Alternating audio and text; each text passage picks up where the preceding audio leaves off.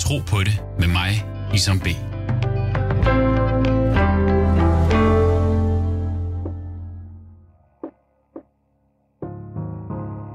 Mit navn er Isam. Jeg er mange ting. Søn, ægtemand, bror, ven, far, nysgerrig på troens rolle hos et menneske i modgang. Og jeg er troende, troende muslim. Jeg tror på Gud. Hvad tror du? Alle profeter, Guds fred være med dem, har haft traumatiserede oplevelser på deres vej i troen. Abraham blev kastet i ilden som barn. Josef blev kastet i brønd. Moses i floden. Jesus mor, Maria, var ikke klar på jomfrufødslen. Og Mohammed nåede aldrig at se sin far og mistede sin mor som barn. Gud tester dem, han elsker mest. Men samtidig bebyrder han os ikke med mere, end hvad vi kan klare. Traumer kan være en del af livet, og traumer kan forekomme i forskellige grader. Så hvad er det, man kan lære af et traume, og hvordan kommer man videre fra en traumatiseret oplevelse? Jeg taler med psykolog Helene Lund fra Dignity, Dansk Institut mod Tortur, som arbejder med traumatiserede flygtningebørn. Du lytter til Tro på det, med B.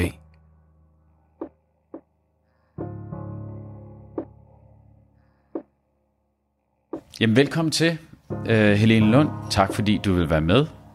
Du er uddannet psykolog. Fortæl mig, øh, hvor du arbejder i dag, og hvorfor.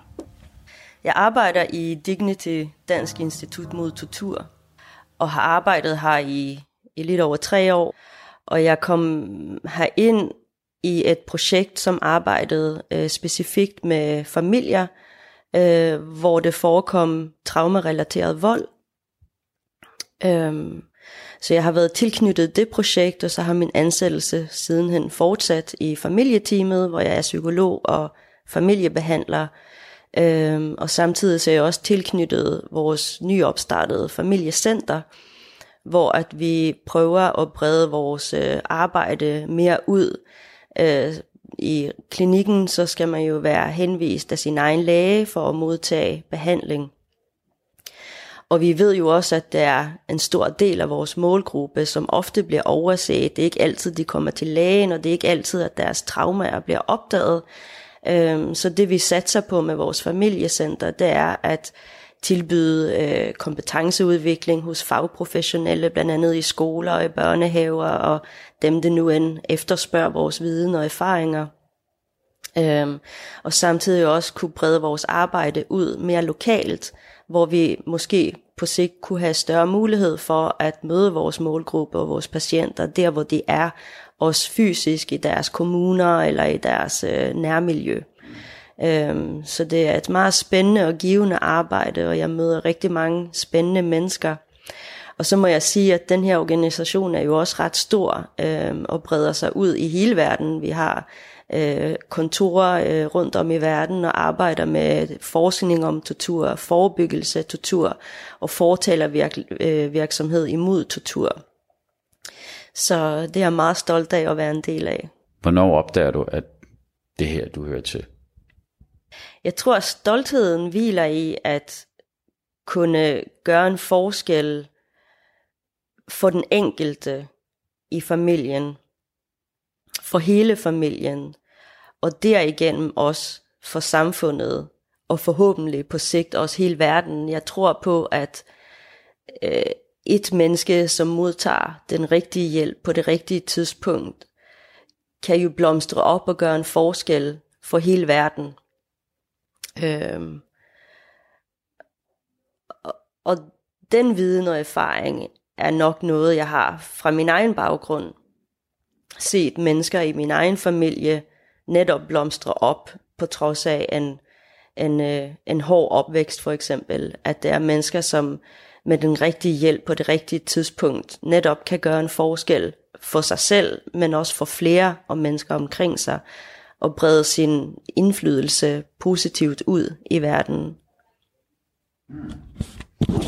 Øhm, nu har du jo øh, kvæl dit arbejde øh, med traumatiserede flygtningebørn at gøre. Øh, og nu du snakker om din opvækst, øh, så er det jo ikke flygtningebørn, vi har med at gøre. Men det er stadig mennesker, som også har været igennem trauma, og jeg tror, at alle mennesker i verden har været igennem en eller anden form for trauma. Fortæl mig, hvad er trauma? Og der er jo grader af trauma. Ja, jeg tror, du har ret i, at vi alle sammen oplever nogle begivenheder i vores liv, som er smertefulde og som påvirker os, og som påvirker vores emotionelle og kognitive og relationelle evner og udvikling. Øhm, de børn, jeg møder her, og de familier, jeg møder her, har jo oplevet øh, de slags traumer, hvor de virkelig har set verden fra, der, fra dens allergrimmeste side. Øhm, og jeg oplever også tit, at, øh, at de børn, som, som, som jeg møder her, øhm, har mistet, eller måske aldrig fået lov til at opbygge en generel tryghed, en, en sådan basal tryghed til, at verden er et trygt sted at være, at voksne mennesker omkring dem er der for at passe på dem, øhm, at, at verden ser ud i morgen, som den gjorde i dag. Så de traumer, vi arbejder med her, er jo den slags traumer, som, som ofte opfylder kriterierne for PTSD, posttraumatisk stresssyndrom, øh, øh, hvor at vi ser nogle øh, symptomer hos, hos både forældre og børn, som virkelig har en stor påvirkning i deres evne at klare en hverdag. Øhm, og det er det forhåbentlig, og heldigvis ikke mange børn øh, her i Danmark, som oplever. Det er det også, men de børn, som har oplevet krig, de er særligt påvirket og særligt sårbare. Jeg tror, børn, som oplever traumer i forskellige grader, udvikler jo nogle strategier og nogle mekanismer til at håndtere sine oplevelser. Og de kan jo ofte ligne hinanden, uanset graden af traumer. Og jeg tænker også, at det at graduere traumer, øh, kan jo være en, en, det medfører ofte en risiko, risiko til i at, at øh, negligere eller minimere betydningen for den enkelte og den enkeltes udvikling og copingstrategier og, og, og oplevelser af det trauma, hun eller han har oplevet. Øhm, og hvis man kigger i, i ja, altså hvis man, hvis man spørger hvem som helst, jamen så tror jeg, at de fleste vil være enige i, at jamen, det påvirker en at opleve et barndomstrauma, eller krigstrauma, eller et, et biluheld på gaden. Øhm, og, vi kan jo, og vi kan jo se nogle fælles træk hos dem, som har oplevet det ene og det andet. Øh, men mit arbejde består mere i at forholde mig åbent og nysgerrigt til den enkeltes oplevelse og den enkeltes strategier i at håndtere de traumer. Det er ikke min opgave at graduere eller nej, fortælle, hvilkens, hvems traumer er størst eller sværest. Øh, min opgave er at hjælpe den enkelte igennem sit trauma og, og tage dens oplevelse alvorligt. Herhjemme definerer vi trauma som en hændelse, der står uden for almindelig menneskelig erfaring. Drab, ødelæggelse, tortur er nogle af de horrible situationer, som flygtningebørn har været vidner til. Det står i den grad uden for normal menneskelig erfaring. Alligevel ser man, at børn reagerer forskelligt. Hvad er forklaringen på, at to mennesker kan opleve akkurat det samme, og så er det kun den ene, som traumatiseres af oplevelsen? Og det er også et komplekst spørgsmål, øh, men vigtigt spørgsmål. Og jeg tænker øh, ud fra min kliniske erfaring, og jeg er helt sikker på, at, eller jeg ved, den masse kloge forskere, som netop forsker på det område, men ud fra min kliniske erfaring, så det jeg ser hos de børn, som er, som har flere og mere voldsomme symptomer kontra dem, som ikke har, der ser man, at der har været nogle beskyttende faktorer rundt omkring barnet, under eller lige efter den oplevelse, de har med sig i bagagen. Jeg tror, at de børn, som, som klarer sig øh, igen med traumer, øh, øh, hvad skal man sige, med færre symptomer efterfølgende, er nok dem, som har haft øh, mulighed for at debriefe, eller mulighed for at tale om det, mulighed for at bearbejde, øh, også mulighed for at opdage, at øh, eller altså, hvad skal man sige, notere sig, at man ikke er alene om den her oplevelse. De børn, som er særligt plaget af, af tunge symptomer, er nok dem, som, som ikke har haft den samme mulighed af et eller andet årsag. Øhm, og så tror jeg også, at, at børn øh, med, med, med flygtningebaggrund øh, har, har det med sig i bagagen også, at det har været den ene begivenhed efter den anden, som netop har været horribel og forfærdelig. Øhm, og det har ikke i lang tid været udsigt til, at det stopper. Og samtidig med, at forældrene jo også påvirket, samfundet omkring dem smuldrer.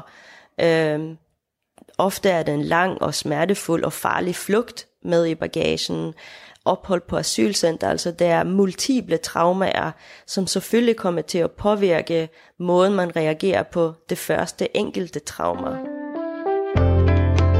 Du lytter til Tro på det med mig, Isam B. Nogle historier fra arbejdslivet, din erfaring, som har, som har gjort indtryk på dig, og som, ja, som du kan dele med os? Ja, altså, jeg, jeg kan jo ikke dele enkelte fortællinger, men jeg kan sige, at nogle af de børn, jeg møder, som har øh, erfaringer øh, fra krigen, det som mange af dem siger, det er, at det har været de har oplevet øh, bomber, der falder, de har oplevet soldater, der optræder truende, øh, de har oplevet, at en eller begge deres forældre er blevet fængslet og, og, og har været væk i mange måneder. De har oplevet bedsteforældre, naboer, som pludselig forsvinder og aldrig til at blive set igen. Og det er jo horrible historier, som ingen børn i verden burde opleve. Men det, som de oftest taler om hos mig, det er, og så lukkede skolen. Jeg kunne ikke komme i skole, mm. fordi midt i alt det her kaos, så har skolen ofte været det frirum, mm. det sted, som er, som det plejer. Øhm, og børn, når de oplever mange forfærdelige ting, jamen så har man jo brug for at have det ene holdepl- den ene holdeplads i hverdagen, som lidt er, som den plejer. Øhm, og, og det bliver jo også svært for børn med deres begrænsede livserfaring og udvikling af copingstrategier generelt at håndtere alle de forfærdelige indtryk, mm. som de står midt i i et, i, i et land i kaos. Så, så de sorterer hurtigt, eller nogle af dem gør i hvert fald, de sorterer hurtigt, og så hæfter de sig ved et punkt i deres oplevelser, som har været særlig grusomt, for simpelthen at slippe for at forholde sig til alt det andet kaos og, og forfærdeligheder, det sker omkring dem. Med alt det i bagagen, hvordan opfører det sig? Hvordan tager det imod, når det kommer her til landet? Ja, og det, og det kan være en svær omstilling, fordi børn øh, og voksne, vi mennesker, vi vender os desværre hurtigt til at leve i kaos. Øh, vores nervesystem vender sig til at være et sted, som er uhensigtsmæssigt, både for vores mentale trivsel og velvære, og kropsligt. Så det vi ofte hører om øh, fra netværket omkring de børn fra børnehaven for eksempel, eller fra skolen, det er, at, at nogle børn lukker sig meget ind i sig selv, har svært ved at indgå i sociale relationer, har svært ved at koncentrere sig, har svært ved at, øh, at øh, forholde sig til nye indtryk. Øh, andre børn reagerer meget udadreagerende, øh, optræder aggressivt eller bliver hurtigt øh, udfarende i deres, øh, i deres adfærd, adfærd og humør. Øh, og for børnene selv, så giver den her adfærd, den her tilstand heller ikke altid mening, fordi de netop mangler forståelsen for, hvordan deres oplevelser tidligere hænger sammen med deres være måde og trivsel nu, og, og, og de kan ikke helt forstå, hvorfor de bliver bange for ting, som andre børn omkring dem måske ikke bliver bange for. Øhm, så det kan være en svær omstilling, at lige pludselig befinde sig i ro og i en hverdag, som er nogenlunde struktureret, og derfor er det virkelig vigtigt, at folkeskolelærer og forældre og folk omkring dem voksne omkring de her børn ved, hvad trauma er gør ved udviklingen, ved, hvordan det påvirker nervesystemet, evnen til at lære, evnen til at indtage nye indtryk, evnen til at indgå i relationer. Øhm, øhm, så det, ja, det er en svær omstilling, og det er også særligt svært i et samfund, som, hvor man også skal lære et nyt sprog, og man skal også vende sig til nogle, nogle nye øh, måder at gøre tingene på i hverdagen. Øhm, så det er særligt udfordrende.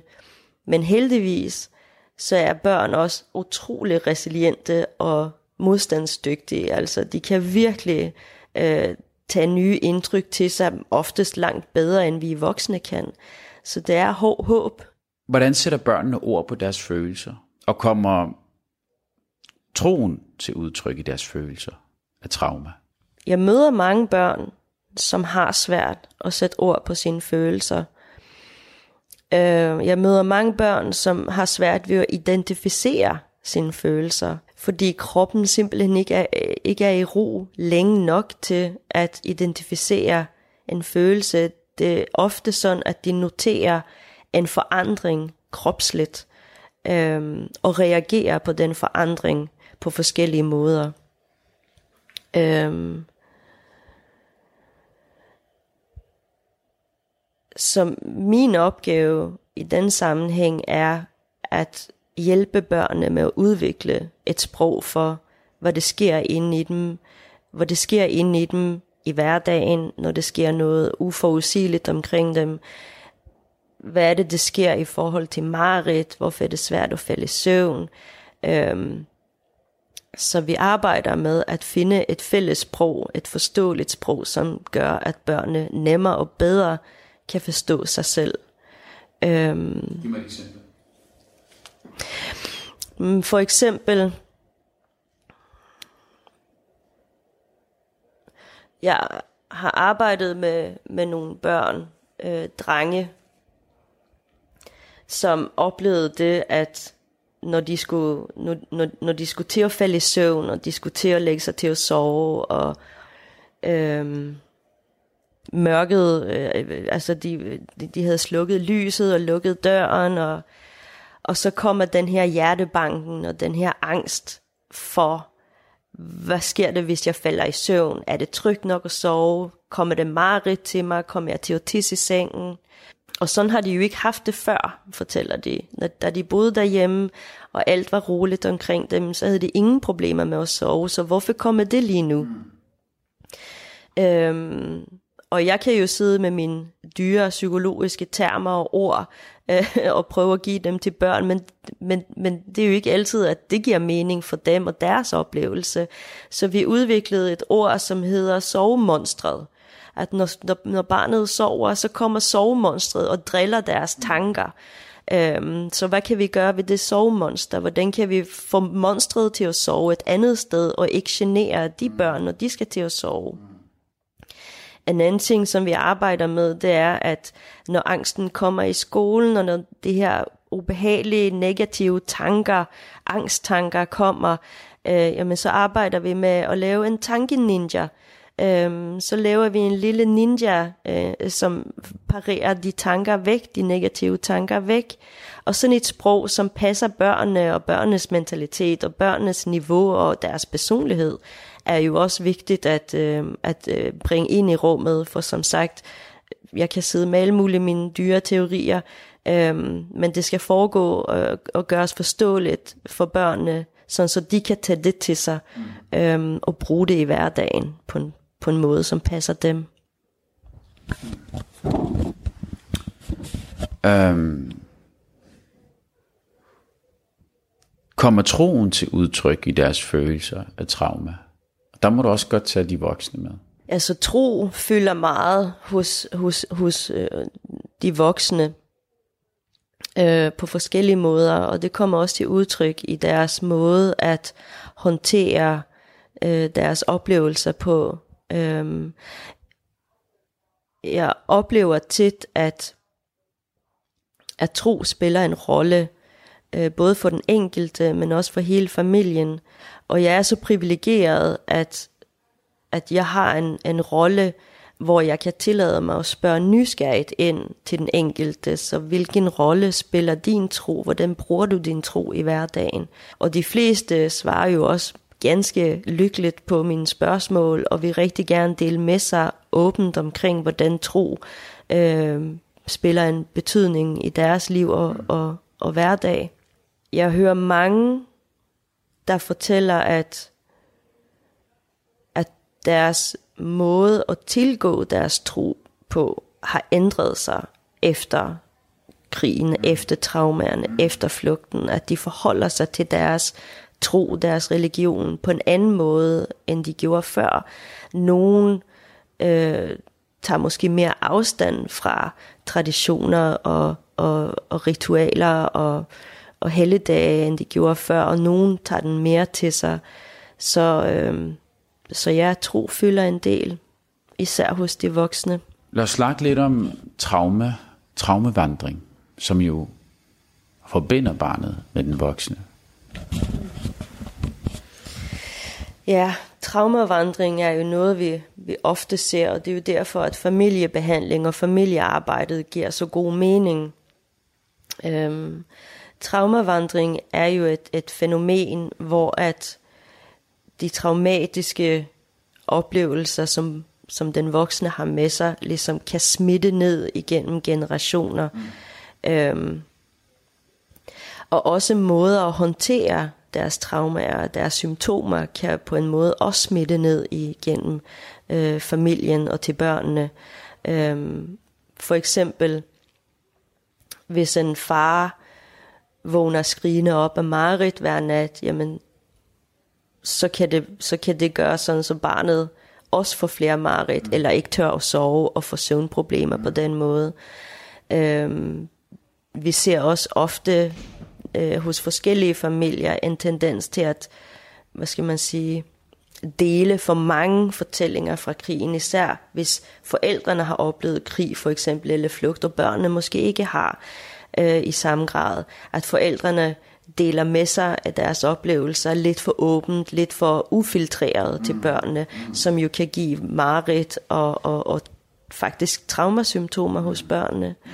I andre familier så ser vi det stik omvendte, det er hvis familien, hele familien har været øh, har oplevet noget traumatisk, så er det nogle familier, hvor man slet ikke snakker om det, hvor at man jamen, hvor man har en indstilling som som hedder, jamen nu er vi i Danmark, nu er vi i tryghed, så nu glemmer vi alt det vi har været igennem.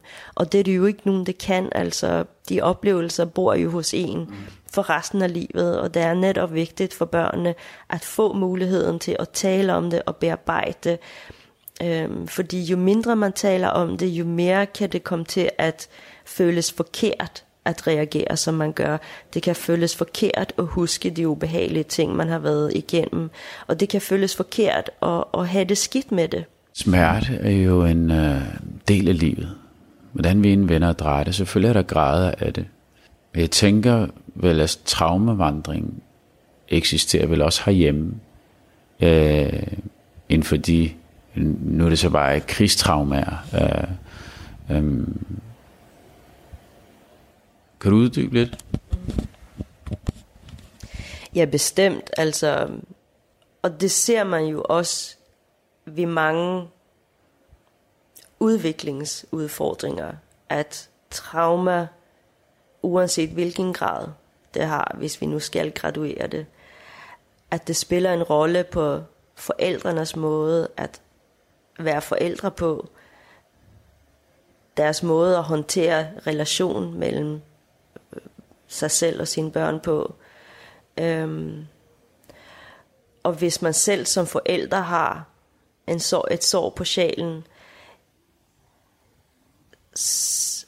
så håndterer man det sår på en særlig måde. Og, der, og, og derigennem så kan man både give såret videre, uden at man selvfølgelig ønsker det, men også måden at håndtere såret mm, mm. videre på til børnene. Mm. Øhm, et simpelt, uskyldigt eksempel på det er jo, forældre blandt andet mig selv, som er hunderad for æderkopper. Jeg skriger og ter mig som en baby, hver gang jeg ser en æderkop. Og den frygt har jeg jo selvfølgelig desværre givet videre til mine egne børn. Og, og, og det eksempel kan man jo også se øh, i andre sammenhæng, hvor at børn, som vokser op i hjem, hvor det forekommer omsorgsvægt, eller alkoholisme, eller vold, jamen det er jo desværre et mønster, som mange børn tager med sig. Ikke alle, men mange børn mm. gør op i deres eget voksenliv. Øhm, jeg har tidligere arbejdet med, med udøvere af vold i nære relationer, og der ser vi jo også, at det er et stort antal af de udøvere, øh, som selv har oplevet vold i familien som barn. Så det er et kendt fænomen, og det er noget, som ofte bliver overset og måske underbehandlet øh, i, den, i behandlingsverdenen. Øh, men heldigvis er det også kommet meget mere opmærksom på, hvordan vi kommer til at smitte hinanden med vores traumer og vores coping-strategier. Mm. Jamen jeg tror på, øh, for at bringe troselementet ind, øh, på at de hellige skrifter kan bruges nærmest som en ordbog til at slå ens liv op i forhold til, hvor man er i sit liv og hvilken tilstand man befinder sig i. Så slår vi for eksempel trauma op. Kigger vi på profeten Mohammed, Guds fred være med hans liv. Vi kommer ind til det år, som i hans liv øh, bliver beskrevet som sorgens år. Hvor han mister sin hustru, han mister sin onkel, som har været hans værre og som en far for ham. Og begge har været der et langt stykke i, i, i hans liv. Oven i alt dette, så har han ikke modtaget en åbenbaring fra Gud i flere uger. Samtidig med at forfølgelserne og øh, demonisering og, øh, og hans liv er i far. Øh, det er en traumatisk oplevelse, og det er nok noget, som alle profeterne, øh, Guds fred være med dem alle, har, har til fælles. Så Gud bruger traumer til at lære os noget. Og hvad er det så? Når i profeten Guds fred med hans tilfælde her, så kommer forløsningen i form af øh, en åbenbaring. Og efter traumaen kom kapitlet Morgenskæret. Øh, og jeg vil gerne læse det op for dig. Og så håber jeg, at vi psykologisk kan finde nogle, øh, nogle guldkorner, som I har fra, psykolog, fra psykologens verden. Psykologiens verden, ja, præcis. Øh, den lyder. Ved morgenskæret ved natten, når den er stille. Sendebud, din herre har ikke forladt dig, og han er ikke misfornøjet med dig. Det efterfølgende er bedre for dig, end det forudgående. Din herre vil begave dig, så du bliver tilfreds. Fandt han dig ikke forældreløs og gav dig ly? Han fandt dig søgende og vejledte dig. Han fandt dig i nød og gjorde dig uafhængig så gør ikke den forældreløse fortræd, og vis ikke tiggeren bort, og fortæl om din herres nåde. Jeg kender personligt flere, som har brugt troen i deres bearbejdelse af trauma. De har fundet indre fred i kirken, eller moskeen, eller synagogen, eller anden retning, i troens faste rammer. Men når man taler om børn, kan man så overhovedet bruge tro som et værktøj? Er det etisk forsvarligt?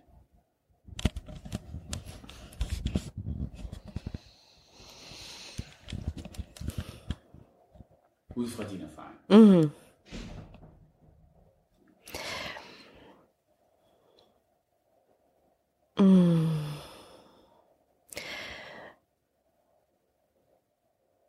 Jeg tror og oplever hos mange børn, at tro og det fællesskab, som tro netop giver dem, uanset om det er den ene eller den anden tro, men tro generelt, tro på, at der er noget, ja, håb, ja, præcis.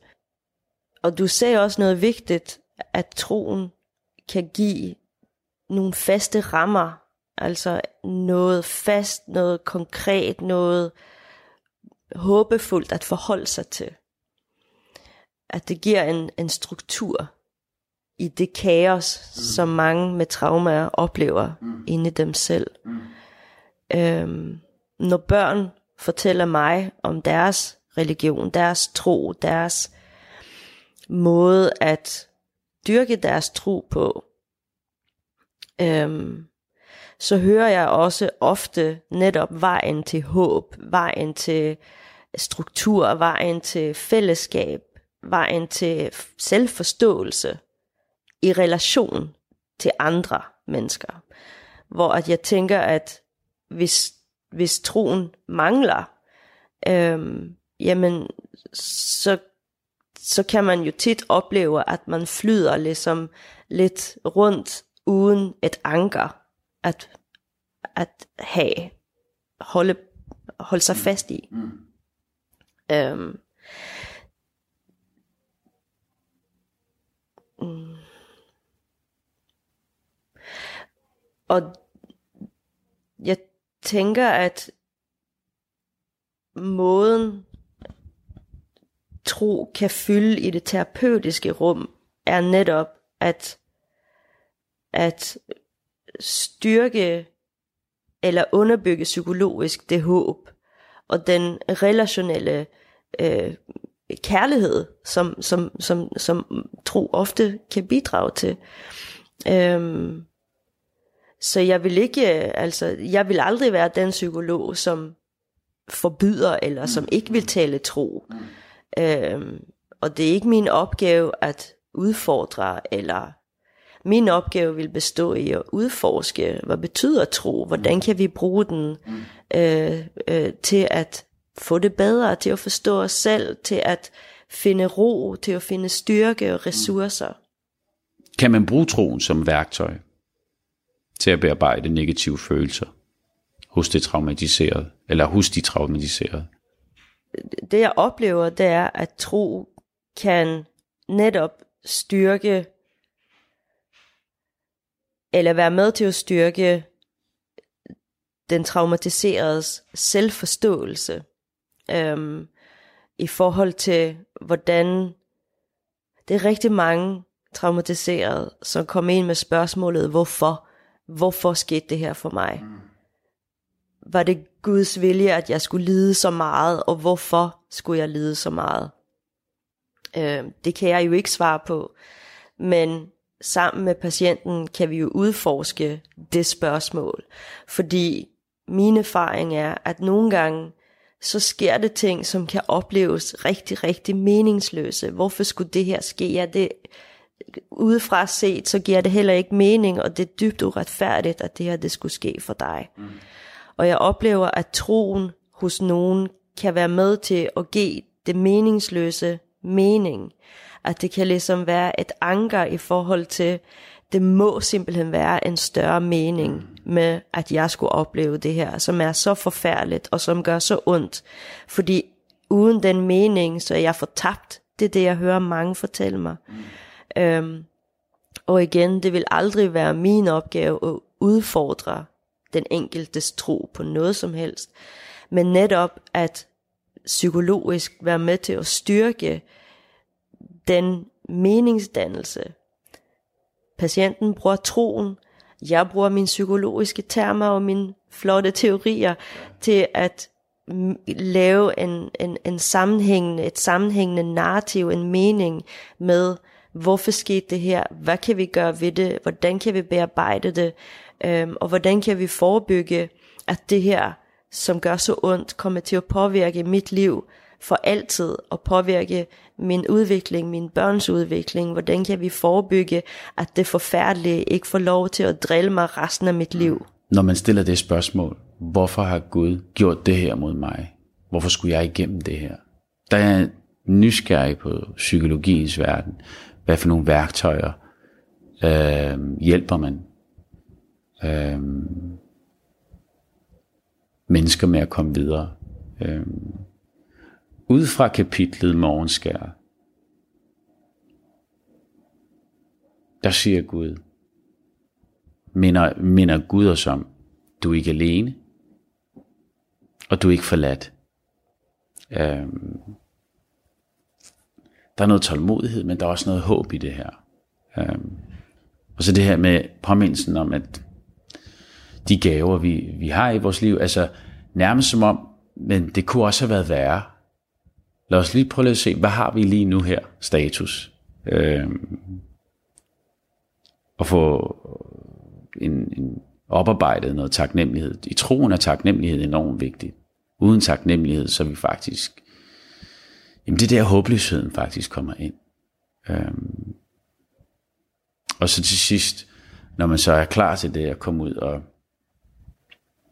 øh, og gøre noget, øh, hvor vi kommer til service and love, øh, ud at gavne, ud at, at være omkring nogle mennesker, som, som man kan gavne. Øh,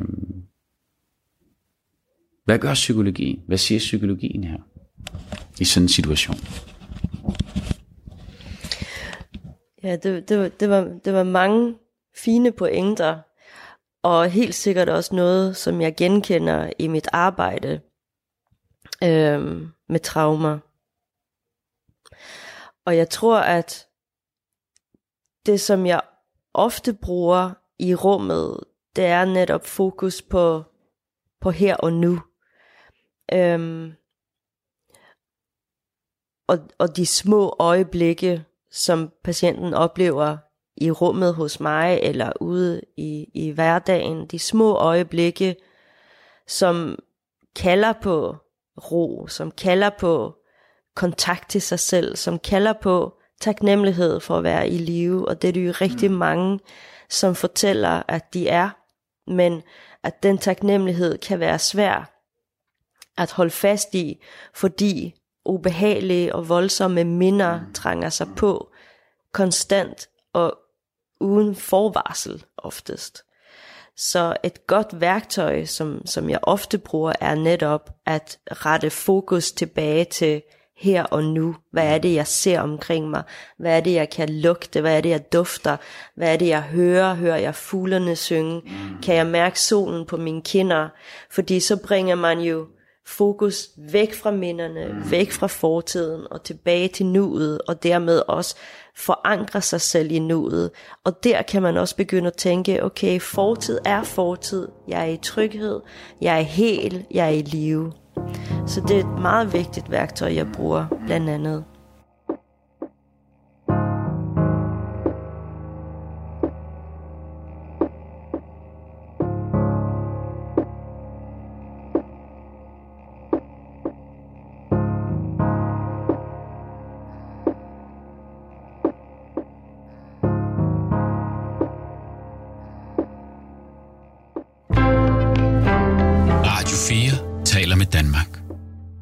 Vi var lidt inde på det tidligere. Øhm, når det gælder dialogen med forældrene.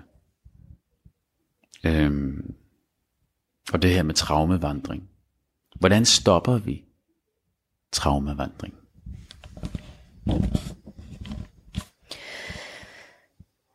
Ja, altså jeg tror, eller min erfaring er, at de fleste af os forældre er jo slet ikke bevidste om, hvad og hvordan vi giver vores traumer videre. Og det er det jo også sjældent, at vores patienter her er bevidste om, og jeg tror, bevidsthed og viden gør en ret stor forskel ret hurtigt. Øhm,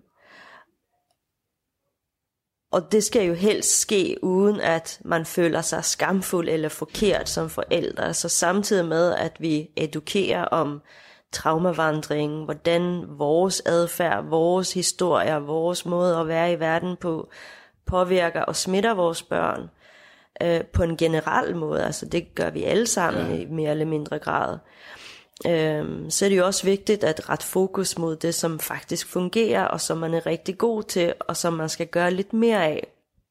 Øh, I vores arbejde, så laver vi nogle, øh, nogle, øh, nogle observationer øh, med video, hvor vi øh, sætter barn og forældre sammen, og de får lov til at lave nogle opgaver, nogle sjove, legende opgaver, og så gengår vi de optagelser med forældrene med netop fokus på, hvad skete der i det her om, hvad skete der i det her øjeblik, hvor I begge to smiler så hjerteligt, hvordan føltes det for dig, hvordan mm. tror du det føltes for dit barn.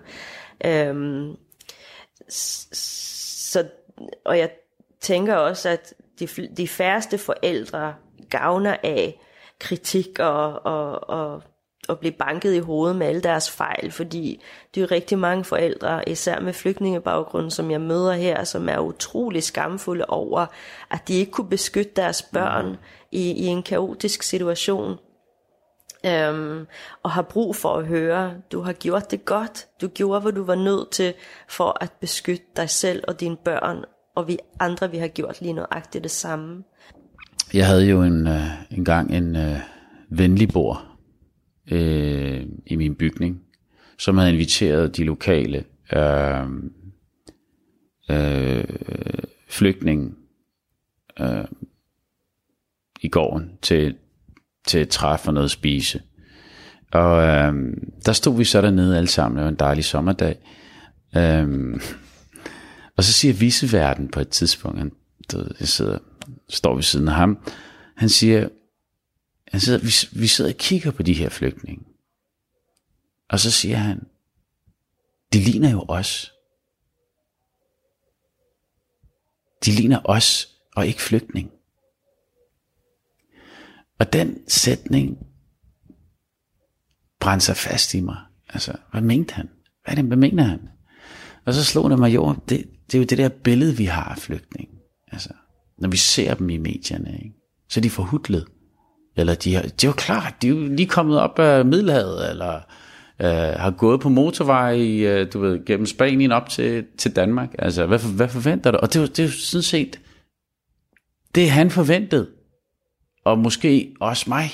Altså, og her stod de med samme tøjstil, som vi havde, og de samme telefoner.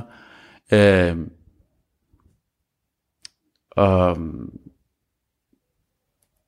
det billede skulle, det, det, skulle, øh, det var, det var et øh, vigtigt øjeblik, synes jeg, for min forståelse af det her med mennesker. Og hvordan vi glemmer traumerende. Det vi har inde i os, det kan vi jo ikke se. Noget du vil sige? Ja, øh, øh, Mit spørgsmål. Ja. Mit spørgsmål er, hvordan kan vi blive bedre til at forstå at rumme øh, de traumatiserede, børn og voksne. Øh, hvad skal man kigge efter som lærer eller pædagog? Øh, øh, også bare medborger. Altså. Mm. Ja, altså, og, og, og spørgsmålet indebærer jo også lidt en risiko, fordi det er jo rigtig mange med flygtningebaggrund eller indvandrerbaggrund, som, som har oplevet nogle ting, men som ikke er traumatiseret, og som klarer sig mm. fint, så vi skal jo helst ikke gå ud på gaden og se en, en flygtning og tænke, uh, trauma. Så, men jeg tænker, at når man, når man, når man har med børn generelt at gøre, øhm, eller mennesker generelt at gøre, øhm, og ser, at et af børnene i klassen reagerer anderledes på, på noget. For eksempel, hvis et barn i klassen gemmer sig under øhm, skrivebordet, hvis det flyver en helikopter forbi udenfor, hvilket nogle børn gør, og nogle af vores patienter gør, øhm, så, det jo, så tænker jeg, at viden om barnets baggrund, for eksempel fra en krigssituation eller andet, hjælper på forståelsen allerede der. Øh, og når man forstår bedre, så kan man gøre bedre, er, mit, øh, er min erfaring. Når man forstår mennesker, men så er det også nemmere at tage hensyn og, og, og, og vise den forståelse. De fleste af os vil jo egentlig bare blive forstået og set for dem vi er, og mødt der hvor vi er. Og det gælder jo også flygtninge og, og mennesker med hvilken som helst etnisk baggrund. Vi vil egentlig bare blive set for dem, vi er. Øhm, og så tror jeg også, at det er vigtigt at, at forholde sig åbent og nysgerrigt. Øhm, at lægge de fordomme, vi har, øh, til side, eller i hvert fald forholde os til, til dem, og forholde os selv nysgerrigt til dem. Jeg tror, vi alle sammen har fordomme i en eller anden udstrækning. Vi kan næsten ikke undgå det, fordi vi har brug for at kategorisere vores oplevelser og vores verden, så det er egentlig naturligt. Men at forsvare dem, eller ikke ture forholde sig åbent og nysgerrig til dem, det er der, hvor vi løber ind i nogle samfundsmæssige problemer. Øhm. Så hvis vi har med mennesker, hvis vi møder mennesker, hvis vi arbejder sammen med nogen, hvis vi, hvis vi øhm, er lærer i en skole eller pædagog i en børnehave, så tror jeg, at viden om, eller i hvert fald nysgerrighed omkring baggrunden for vores adfærd, vores måde at være på, vores måde at reagere på, er vigtig for, at vi kan gøre lidt bedre i mødet med hinanden. Ja, øh, godt sagt. Øh, jeg tror, vi nogle, nogle gange kommer til at, og som du siger, så er det menneskelig natur, men det her med at komme folk i bokse, øh, kan jo også godt være en, en forsimpling, en forsimplet måde at ja, at forblive inden for sin comfort zone også. Altså, verden giver mening på den her måde. Vedkommende gør sådan, fordi vedkommende er muslim, eller jøde, eller øhm, hvad, det, hvad det nu end er. Øhm, men det der med at forstå mennesket, og forstå den bagage, mennesket kommer op med, øh, eller, eller bare har. Øh, øh, men det kræver jo en indsats, det kræver en investering, Øhm, som er nok det, som gør det lidt svært. Øhm.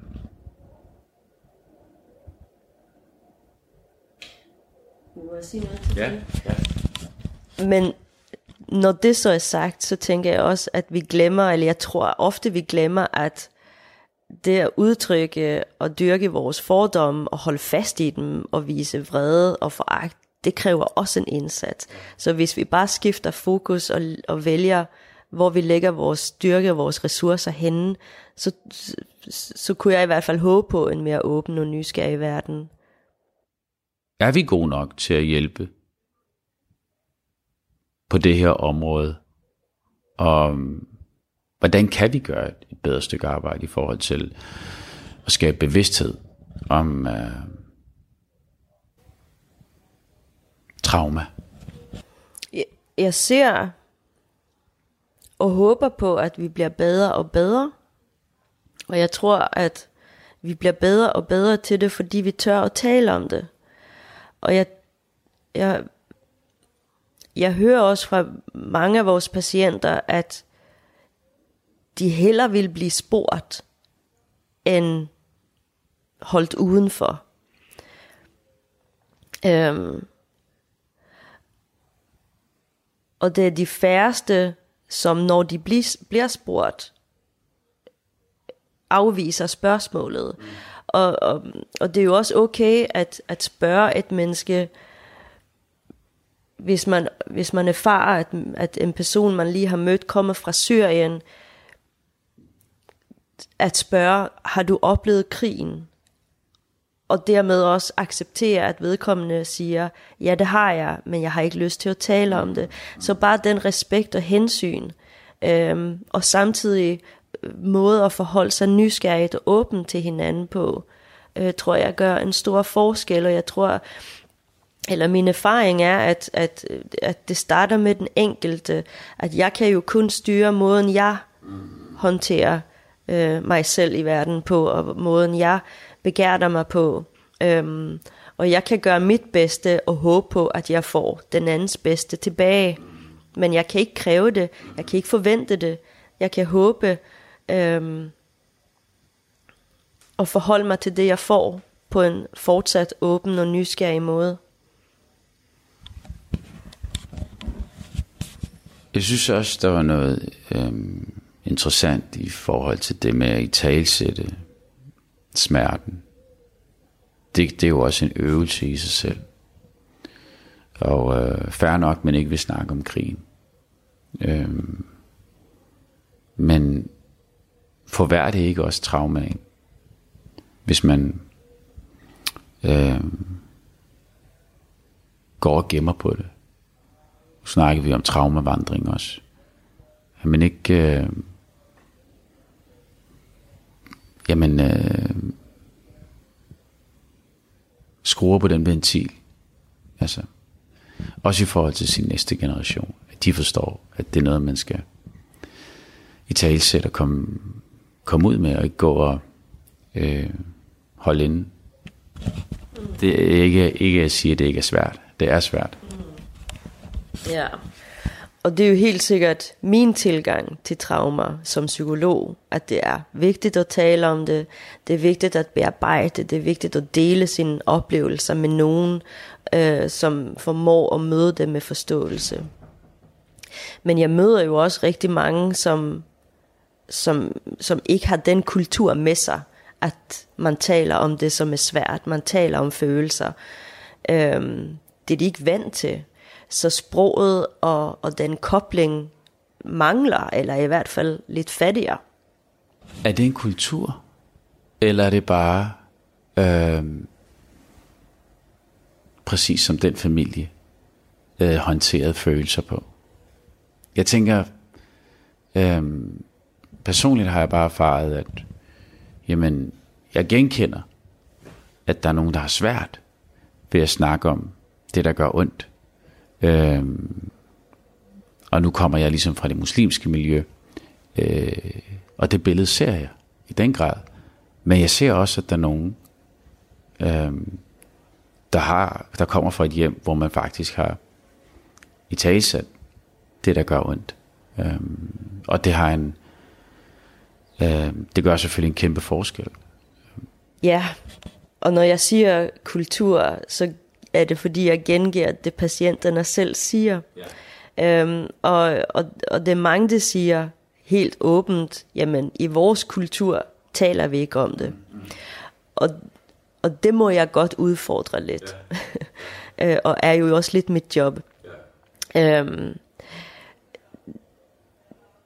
øhm, og jeg kan jo også hurtigt mærke hos de patienter, at det gør en forskel at snakke om det. Men jeg tænker også, at det er vigtigt at, at have sig selv med i sin fortælling, sådan så at man selv får lov til at vælge, hvornår, til hvem og hvad man deler sin historie.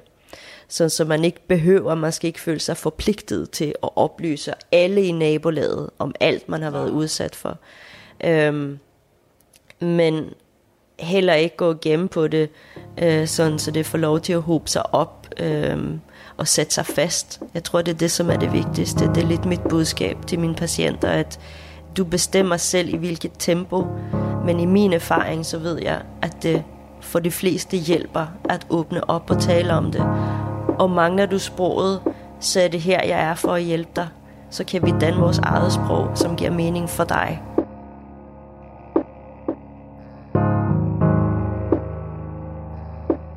Helene Lund, du skal have tusind tak for din tid. Øhm, og jeg slutter af, som altid, med lysets bøn, øhm, som lyder. Gud, læg i vores hjerter lys, og på vores tunger lys, og i vores ører lys, og i vores øjne lys. Over os og under os lys. Til vores højre og til vores venstre lys. Foran og bag os lys. Læg i vores sjæl lys Forøg og forstærk for os lys. Forøg os i lys. Giv os lys på lys. Amen.